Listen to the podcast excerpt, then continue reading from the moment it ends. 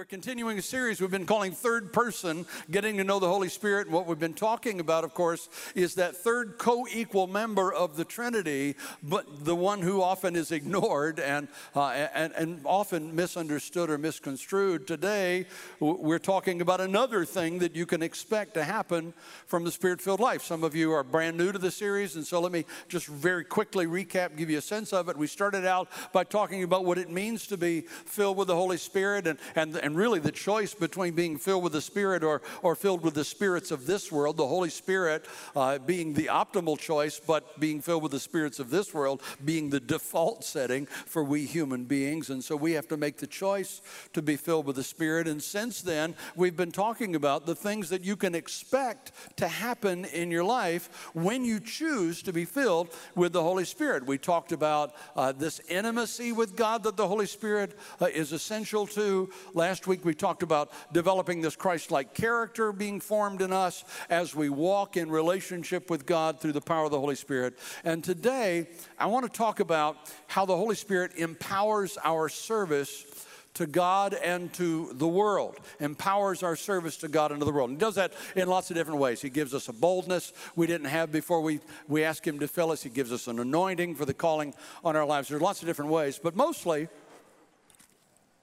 and what I want to talk about primarily today is he gives us spiritual gifts that the gifts that we're going to need in order to accomplish his purposes as well as to build up the body of Christ that, that we are a part of. In fact, not just gift, but a mix of gifts that we then work together to accomplish the things we never could have on our own. So let's just get into it. We're going to talk about how he empowers our service, but we're we're pinging primarily today on spiritual gifts and how they work. So here's how Paul said it to the church at Corinth. If you got a Bible, we're going to spend a lot of our time in 1 Corinthians 12 and 14 today. You can go to the Bridge NC app. All of the, the scriptures are there, and the points that I'll be making uh, are there. Uh, you can follow along with us as well. It'll be on the screens. You can read along too. Okay, so 1 Corinthians 12, uh, 4 through 6. Here we go. Let me fix this mic so it doesn't pop so much. Here we go.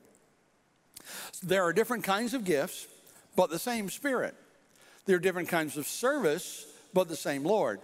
There are different kinds of working, but the same God works all of them in all men. So you get the essence of that verse just simply says the Holy Spirit through works through all of us in different kinds of ways, different kinds of gifts, different kinds of service, different works that we do, but it is God working in all of us in order to accomplish the things to be done. So today I want to give you a little better understanding perhaps uh, maybe reinforcing for some, new for others, but an understanding of what the New Testament talks about when it uses the expression spiritual gifts. Quite frankly, uh, there's a lot of confusion about spiritual gifts. I want to try to clear it up for you today. So, we're going to talk a lot about, about why you should have spiritual gifts, because if you've asked Jesus to come into your heart, He's given you gifts. But I want to talk a little bit about what that means, and more importantly, what's our response. So, what does it mean to say, uh, that we are gifted, that Holy Spirit gives us gifts, and what is our response to that reality? Is that worth a few minutes of our time? Oh man, we don't have another service after this. We got hours together. I think I'm liking this one service thing. if I wear you out, you, you, you, can just slip on that, okay? Excuse me, let's get into it, okay? There are three primary Greek words in the New Testament that translate gifts or some ver- variation on that word gifts. And so I want to unpack those three Greek words today and give you a little better understanding of how they operate in the process of that. And then again, primarily, what is our response to us? The first Greek word is simply the word charis. And charis translates uh, different ways in your English Bible. It sometimes translates gift, sometimes given, favor, but always, no matter what English word is used, it's always tied to grace. That word charis literally means grace. So I'll give you an example. Uh, Romans chapter 6, verse 23. For the wages of sin is death, but the what? Hello? The gift of God is eternal life in Christ Jesus our Lord. That word gift is charis. And so, what we're saying is the only reason you're able to say, Jesus is my Savior and, and, and my Lord, is by the grace of God. Ain't none of us good enough to earn it. Can I get an amen in the house? You don't believe it about yourself? Just tell me that's true about your spouse. I didn't know if you'd get that one or not, but here we go.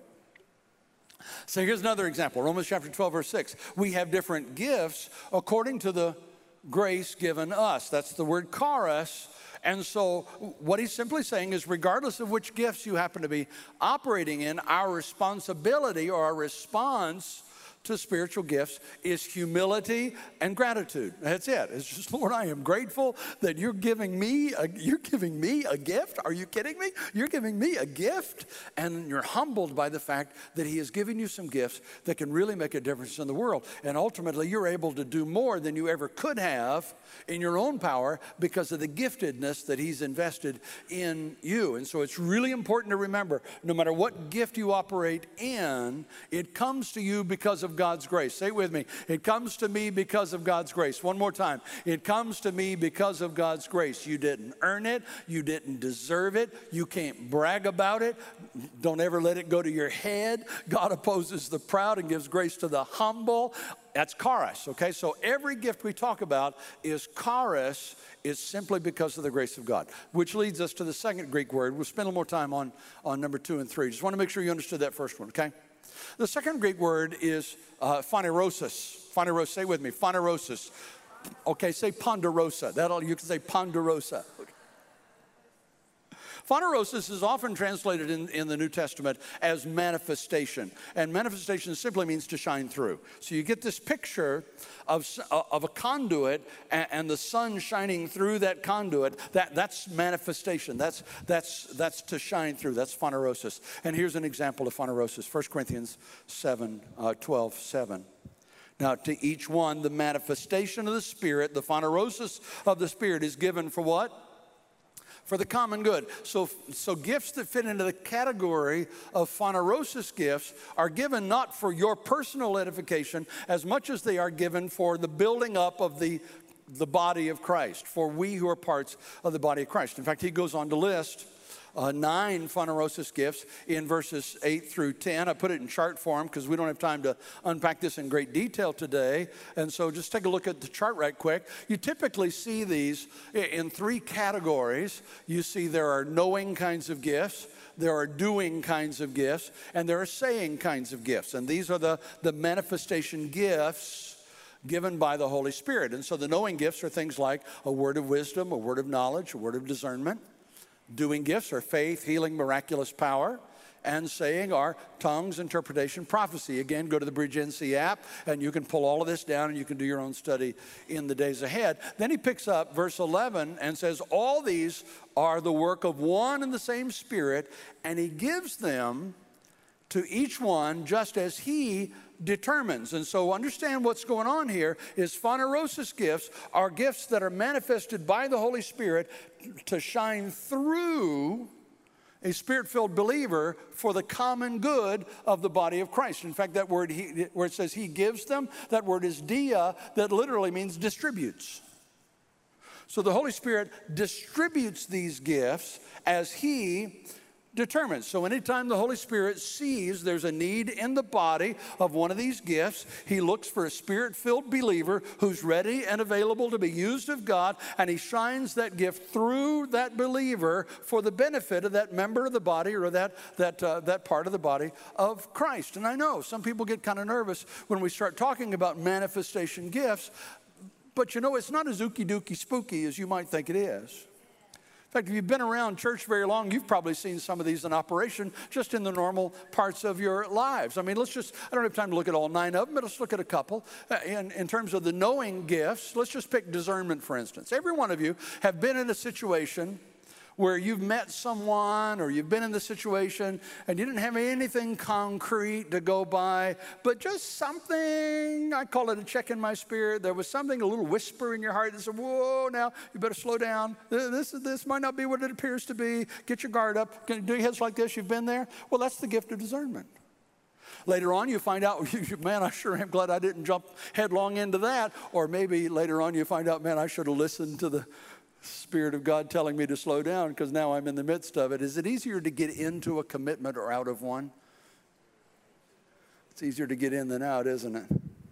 Is it easier to get into a dysfunctional relationship or out of one? Is it easier to get into debt or out of debt? It's easier to get in than out, isn't it? And so the, the gift of discernment is a really critical gift in the way we do life today because not every situation is what it appears to be on the surface. And so we've all seen that kind of happen, right? How, how about uh, doing gifts? Pick one of those. It's a healing, for instance. I've prayed for, you know, I've been, I've been doing this a long time, and, uh, and so I've prayed for, oh, I don't want to exaggerate, tens of thousands of people Kim and I were in India one time. We prayed for 15,000 people in a single Sunday morning. I mean, so tens of thousands of people that I've prayed for to be healed. And quite honestly, some of them have been healed and some of them have not. And I don't understand that. But, but, here, but here's what I know is he divides the gift. He distributes the gift as he wills. He knows what's best. And so the fact that I've prayed for some people to be healed, the fact that some of you have prayed for some people to be healed and they were healed does not mean that you from this point forward have the gift of healing and you can decide, okay, well, I'm going to heal you, you, not you, you, no, no, not you, you, you, you. It's because it's not in your control. It's in the control of the Holy Spirit who distributes the gift. Is it making sense? And so, phanerosis gifts are resident in the Holy Spirit. We are the vessels through which those gifts shine for the common good of the body of Christ. That's what he's saying. Now, again, many of us have seen that, experienced that. We, we pray for, for our friends and family uh, to be healed. We, we operate in all that kind of stuff. There's no real nervousness when it comes to that. Let's just be honest, okay? The nervousness comes when we start talking about the saying gifts. That's when everybody starts going, ooh, And can we just be honest about why we get nervous about it? Because there's been a whole lot of abuses over the years. I grew up experiencing a lot of abuses. No way I'd ever take an unsaved friend to church with me because I didn't know what Miss Hazel was going to do today. I've seen a lot of abuses, but can I be really honest with you? That, that those abuses caused me to kind of shy away from all of this for a very long time. And I abdicated what I understood the Bible to say and what honestly had experienced in my own life in a real sort of way, but I abdicated it for a very long time because of some of the abuses that I'd seen. But it dawned on me one day, and I mentioned it earlier in this series if there's a counterfeit, then there must be a real, and it must have value. Because you don't counterfeit fake stuff, you counterfeit real stuff. And you don't counterfeit something that has no value, you only counterfeit stuff that has value. You don't counterfeit $3 bills because there's no such thing, and they wouldn't have any value if there was. They're not worth the jail time you'd spend if you get caught. So what do you do? You counterfeit $100 bills because they're both real and valuable. So the fact that there is a counterfeit is not a reason to say forget about it. It's a reason to say let's be sure that we're operating biblically when we operate as in these phanerosis kinds of gifts, whatever they happen uh, to be. Is this making sense? In fact, the good news is that Paul recognized the potential problems with this, so he dedicated a whole chapter, uh, chapter 14, to helping us to understand how to operate within these gifts in, in an appropriate biblical kind of way. And again, I don't have time in this session to unpack the entire chapter, but I did pull three principles out that I think might be worth our attention for a second. Principle number one from 1 Corinthians 14 is speaking in tongues can be confusing. Can I get an amen in the room? It's true. They can be. They can be confusing. That's what Paul said, 1 Corinthians 14, 6 and 8. Now, brothers and sisters, if I come to you and speak in tongues, what good will it be to you unless I bring you some revelation or knowledge or prophecy or word of instruction? If the trumpet does not sound a clear call, who will get ready for battle? In other words, if I haven't given you information that you understand, therefore you can use, you're going to walk away going, What did he just say? What did she say? And it creates more confusion than assistance. Now, hear me. Paul did not say, don't speak with tongues. In fact, he said, I probably speak in tongues more than all of you. What he did say is make sure that when you do, that you operate in a biblical way. He's saying if somebody speaks in tongues to the body without it being interpreted in the language that is predominant to that group, then it doesn't help. In fact, it confuses. It's like a trumpet. The illustration he uses is like a trumpet. In the days before high tech communication, when uh, uh, an army would go to war, they had a bugle or a trumpet, and one sound meant charge and the other sound meant retreat. Well, if you play the wrong sound or if you a confusing sound, the soldiers kind of go, uh, well, do we charge or do we retreat? It has to be clear, understandable, or it's going to be confusing. But then Paul says, principle number two, is that speaking in tongues can be a sign to unbelievers. If it's done biblically, of course. Otherwise, it can be a repellent. I think I mentioned I would never take an unsaved person to church with me growing up because I knew there were so many abuses going on at church. So he says in 1 Corinthians 14, 22 and 3. So then tongues are for a sign, not to those who believe, but to unbelievers. Therefore, if the whole church assembles together and all speak in tongues, and ungifted men and, uh, or unbelievers enter, will they not say you're mad? They walk in and go, These people are crazy. What is this all about? Which is exactly what happened in Acts chapter 2, when the early church came together, they spent days, 10 days in prayer and they're seeking God uh, about this mission that He's given them to go into all the world and make disciples of everybody everywhere and baptize them and teach them, and I'll go with you. And so they're praying that the Holy Spirit would come because He said, When the Holy Spirit comes, you'll have the power to do what I told you to do. And then they finally come into one mind and one accord and they begin to speak in other tongues. And the city that had gathered from all over the known world for the Feast of Pentecost, they began to hear their own language from people who didn't know their language because they were from a different part of the world and they weren't educated. And they go, What is this? Rock the town. Verse 12 of Acts 2 says, Amazed and perplexed, they ask one another, What, what, what does this mean? That's the atmosphere, that's the context when Peter walked out and preached a simple gospel message that concluded with the statement, You are complicit in the murder of Jesus Christ. You need to repent for that. And they did. 3,000 were saved that day and were water baptized. But verse 13 goes on to say, Some, however, made fun of them and said, Yeah, they've had too much wine. Can I tell you just honestly that even if you operate biblically, there's going to be some people who won't understand what you're doing? They're just not going to get it. These people didn't, but there's a whole lot of people that did. Paul said, when you operate biblically, it becomes a sign to unbelievers and they're attracted, they're drawn to the power of God. The third principle then is in order for a public expression of tongues to be biblical, in order for it to be for the common good, it has to be interpreted. 1 Corinthians chapter 14, verse 27, 28. If anyone speaks in a tongue but there's no interpreter, what does it say? What does it say? He must keep silent in the church. I told you that I, I grew up and saw a lot of abuse of tongues, and it scared me for a very long time uh, to the point that I kind of backed away from an understanding. So let me, let me tell you a positive experience that Kim and I had uh, many years ago. Most of you know we were missionaries to the Philippines through the 80s. what you may not know is that we were kids when we went. I mean, I was 20 eight. Kim was 24. We had two little kids, you know, two and four year old. And God called us to the other side of the planet, so we went. We never spent any time outside the country. I mean, it's stupid when you think back on it now, but just God called, so we went. And so we got there, flew in on a Saturday, uh, 24 hours in the air, just an exhausting kind of environment. We got there, we're overwhelmed, our first time in the third world. And Yvonne and Willard Wagner, some of you know the Wagners, we sponsored them as missionaries for many, many, many years. They're recently recently retired. They took us into their home. They were in Manila at the time. They took us into their home. And so we went to bed utterly exhausted, trying to get some rest. And nothing would do that we got up uh, Sunday morning and went to church. And we're saying, you know, we're really kind of tired. I don't think God would mind if we skip one Sunday. And Willard and Yvonne especially said, no, no, no, you, you got to go. We're, we're going. And so there was a church that was primarily English speaking, Filipino church, but English speaking, had an American pastor.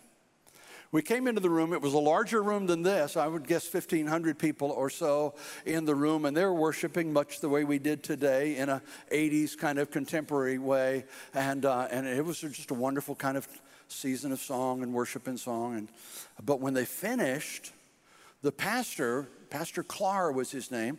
He came walking out on stage to begin the message time, and everybody was sat down, and a hush fell over the place. I mean, just a silence fell over the place that nobody called for. And, um, and a guy over on the far side, we're sitting in the back. Guy over on the far side stood up and began to speak in a loud voice that I didn't understand. Uh, I assumed it to be a Filipino language because we just got there. We didn't know anything. Uh, but we knew, you know, this is something's going on here. Pastor Clark walked to the podium and he said, uh, when it finished, he said, Okay, we've heard an uncertain sound, and we don't know whether to charge or retreat. So we're going to pray for the interpretation. And if it comes, we'll receive it. And if it doesn't, 1 Corinthians 14 says, let the speaker remain silent in the church.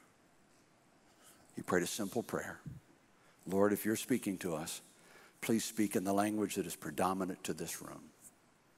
On the other side, I mean, slam across the auditorium, a lady stood up. And she said, This is emotional 30 years later. You're halfway around the world from home and you think you left me behind, but I came before you and prepared the way. And if you'll be faithful with me, you will rule with me. And we turned to mush. and Yvonne Wagner said, That's for you, that's for you, that's for you. You think? so, you know, there's there, some people have an argument and some people have an experience. Hear me, guys. When it's the real deal, it's the real deal. Are there counterfeits? Yes. Do I hate counterfeits? I've heard people say, Give me fire. I don't care if it's wildfire. No, don't give me no wildfire. Wildfire destroys. But the power of God, operated biblically, is one of the most amazing experiences you will ever have in your life. So, what's our response to phanerosis gifts, whichever one they happen to be? What's our response? It's to stay ready and prayed up and be available. That's it. Be ready. Again, we don't have detail, time to get into a lot of detail about how this operates, but I, I need you to hear me say, as your pastor, this is real stuff, guys.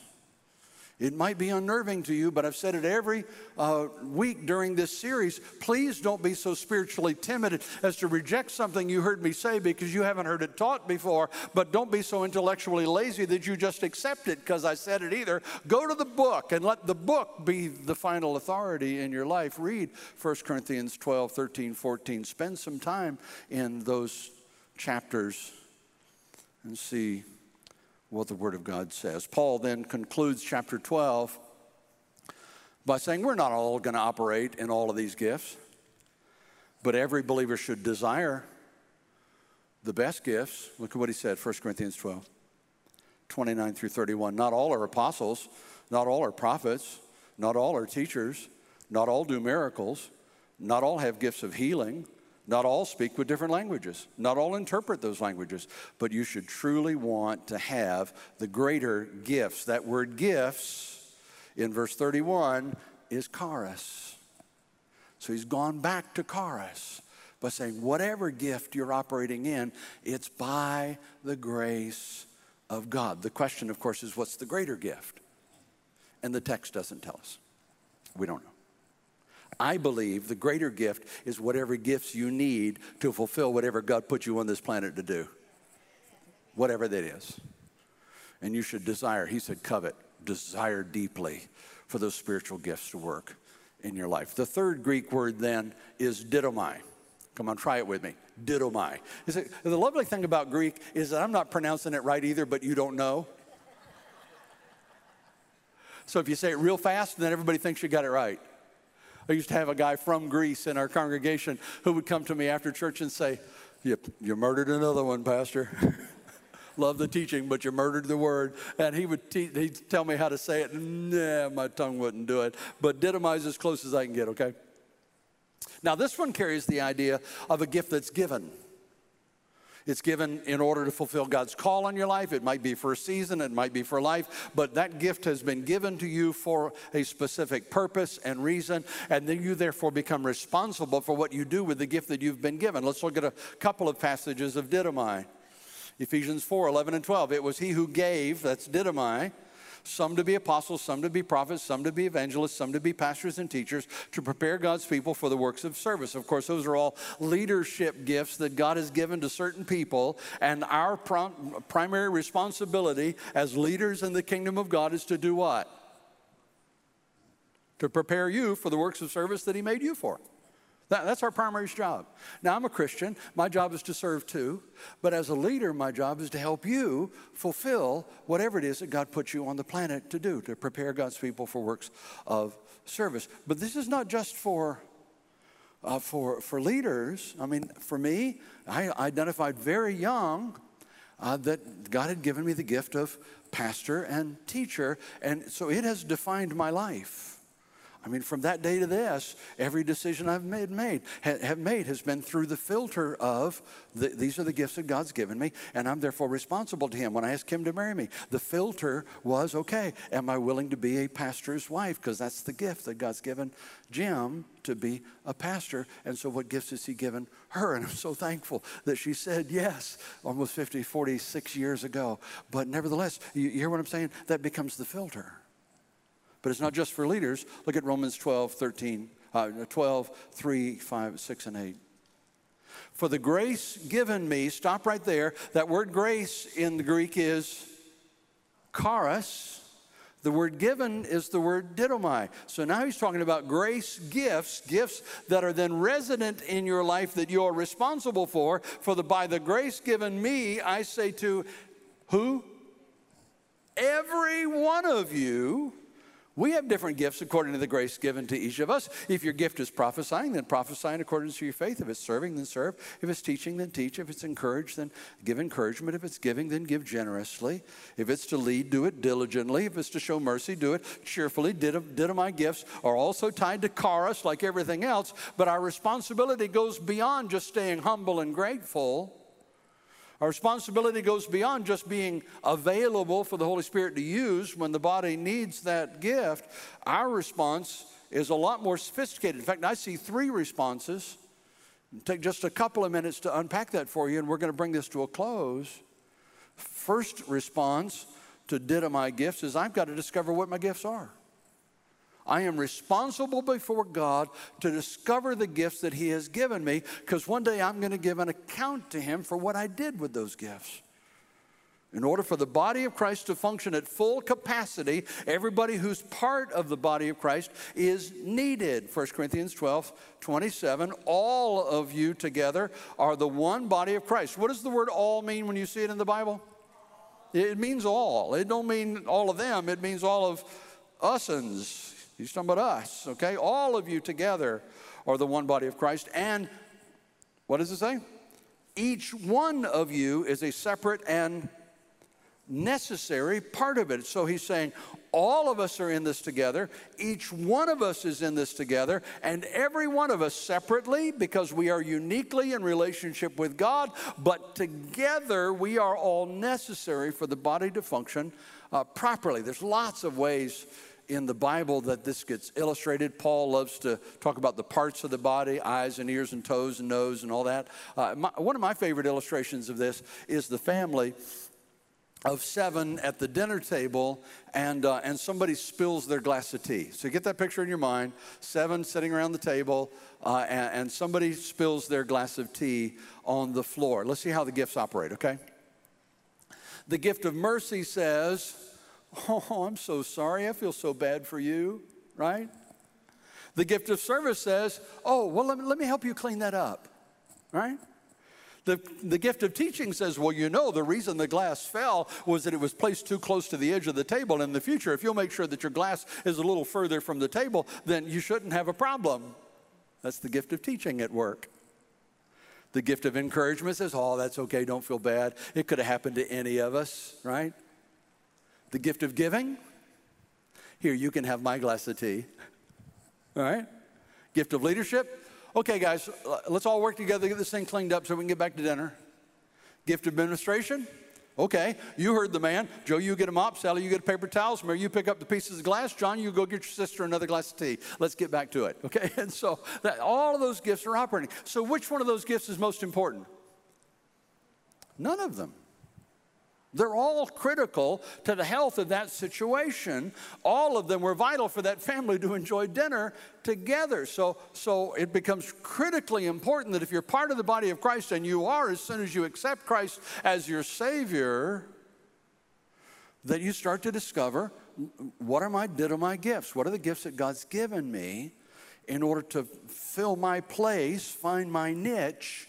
In the body of Christ. And there are lots of ways to do that discovery process. One of them is to go to the survey that's on our website. I think we got the link here. It's on the Bridge NC app. You can go to our website and just go to that link and just answer some basic questions, and it'll give you an indicator of what some of your gifts are. We're going to leave that up for a minute. If you want to write it down, you can do that. Or again, you can go to the Bridge NC app or to our website and get that. And it's really helpful to discover what perhaps your Didomai gifts are. I said perhaps because, quite frankly, surveys and tests are standardized, and ain't none of us standardized. To get an amen. We were all handmade, right?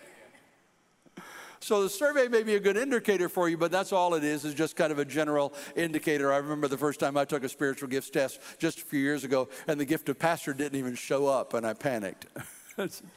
remember, this is standardized, and you are not. It's okay, you'll be all right.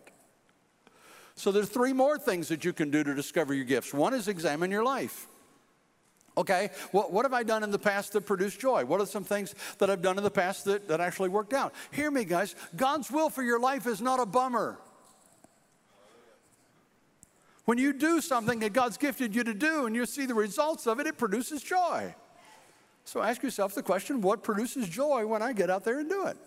It's a good indicator that you might be gifted in that area. Second is to experiment, try some things. We got a thing around here called test drive, and you just stop by the test, test drive table on those appropriate Sundays, and, and they'll hook you up. They'll put you in the guest services team or, or, or whatever team, and the media team, and you can start trying it out, see if it works, and eventually you may try half dozen things before you find the one that fits, but, but you get into test drive and you start experimenting with things until you find the fit that works for you. There are literally hundreds of ways you can serve around the bridge, Princeton. The other way, that's just as critical as the others, is listen to the body of Christ. Because if you're gifted by the Holy Spirit to do something, it'll show and the other parts of the body of Christ that are blessed by the way you've used your gifts will tell you that just before service. I don't know where she is now, but a precious lady came up to me just before we were starting the service. She walked up and just and, and just gave me a word of encouragement. Uh, uh, you know, my, the blessing that I've been to her as a teacher. And you, anybody think I'm ready to teach now? I'm ready to go now. Because there's that sense of affirmation that comes from the body of Christ. If, if you know, if you think your gift is music and nobody's ever said, man, you can sing, you might not want to try that one. You may want to try something else. Sing to you top of your lungs. We're just not going to give you a microphone. That's all, okay? So, but whatever means, uh, our only appropriate response to Didomai gifts is to figure out what they are and then finally begin to develop them. Just because you're gifted doesn't necessarily mean that you're going to be good at it in the beginning, right? my, my first sermon I went to my pastor and said, You know, I think I might be called to preach. How do you know? And we talked for oh, two or three hours. And at the end of the conversation, he said, Well, there's one way to find out. Uh, preach for me Sunday. And I said, mm, uh, You know, I was 18 at the time. I said, Nah, can you give me a minute? And uh, so we, we made a plan. He gave me three weeks to prepare. And, man, I, I actually wrote four sermons because I wanted to be sure I was in the Spirit and I was hearing from God. I want to have the right sermon for the atmosphere that day. So I had four sermons. I practiced those things in the mirror. I went to a stump in the woods and stood on the stump and practiced all four of those. It came that Sunday morning, buddy, and, I, and I'm ready and I'm figuring, okay, which one of these four am I going to do? And I settled on one of them and I got up and I preached it. And, uh, and when I finished it, I went into the second one. And when I finished it, went into the third one. I wound up preaching all four sermons that morning. Uh, it took me nine minutes to do all four. And, uh, and Miss Macy Carlisle, who was the, the widow of the founder of our church, met me at the back door and said, you're going to make a fine preacher someday. oh, thank you, ma'am. Which set me on a journey to okay, what do I need to do to develop this gift? to learn what I can, find a mentor, uh, get some role models, make sure that I'm developing this gift. That's what Paul told Timothy in 2 Timothy 1 6. Keep using the gift God gave you. Let it grow as a small flame grows into a fire. Learn all you can about that gift. Find a mentor, find a role model. But the best way, really, ultimately, to develop them is the third response, and that is deploy your gifts. You discover them, you develop them, and you deploy them. 1 Corinthians 4 2. It's required that those who have been given a trust must prove faithful. That's, that's what we're talking about when we say the Holy Spirit's given you a spiritual gift. He's entrusted a gift to you, and He expects you to be faithful with that gift. Whether it's the overarching term, charis gifts, He expects you not to let it go to your head. Start thinking, I'm specialer than others because my gift stands out more than others hey, everybody look at me. I'm gifted in this area or that area. Don't ever let that happen because it's by the grace of God you have whatever gift you have. Beyond that, Holy Spirit, I, I'm available to you. And if you, you want to bless the body of Christ through me, I, I'm your vessel. Here I am. And, and I'll do whatever I can. I'll just be available for you to do it. And if it's a, it's a gift you've given me that I'm responsible for, I'll start using it. I may stumble at first. I may not get it right very well. I may, I may actually be embarrassed by some of the things that I, I did. Understand, I'm describing my own journey now. But I'm going to use it to the best of my ability in a way that honors the fact that you gave me this gift and in a way that blesses the body of Christ of which I am a part. I got to close, but here's what I want you to hear me say. Romans makes it clear that one day every one of us will give an account to God. There are actually two questions, as I understand it, in that great audit on the edge of eternity. Question number one is What did you do about my son, Jesus Christ? Did you put your faith, your trust in your abilities and your works, or did you put your faith and trust in what Jesus did for you on Calvary? Understand the answer to that question determines whether you get into the Father's heaven or not.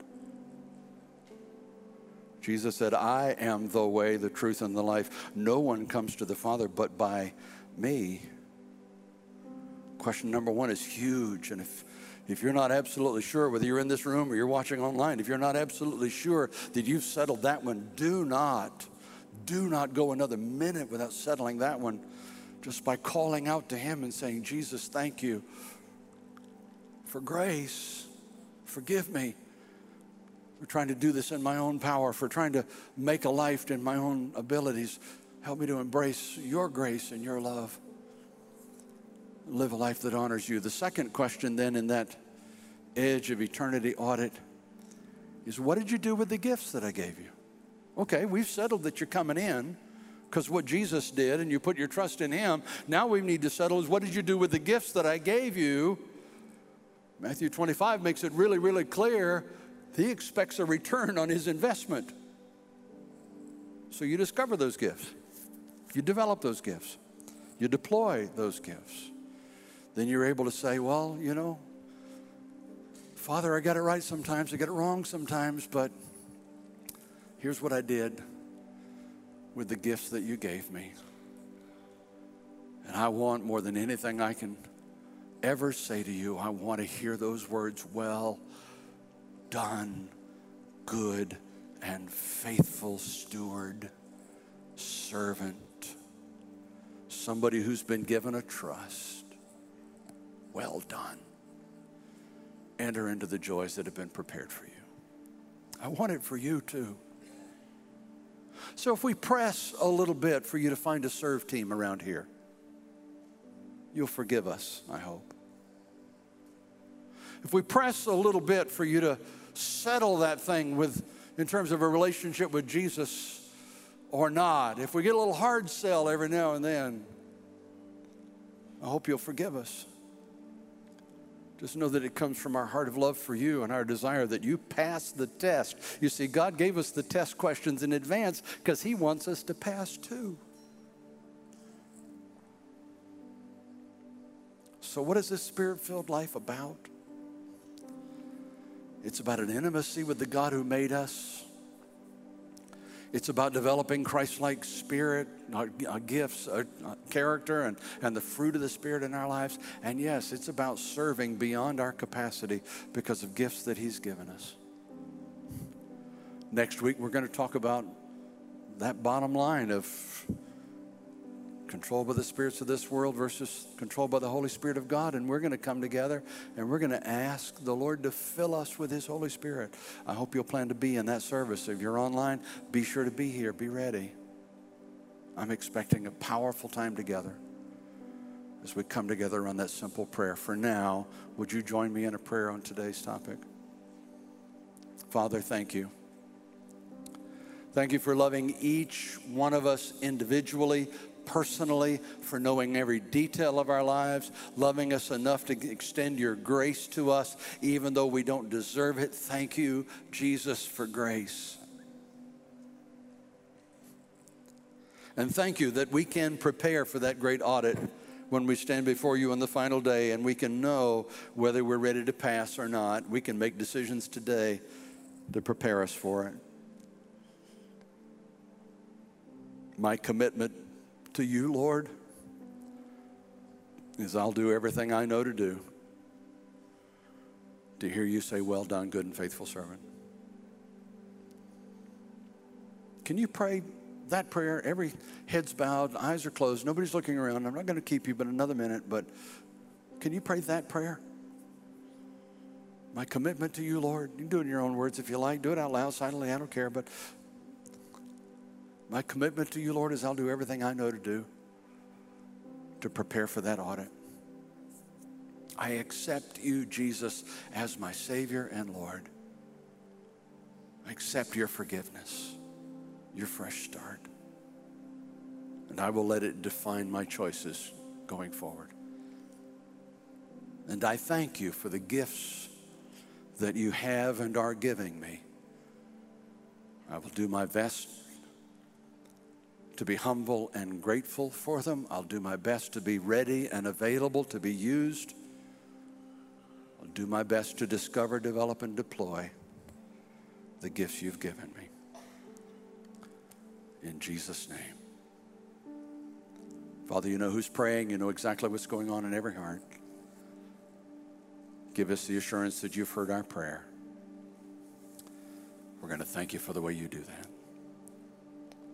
in Jesus' name.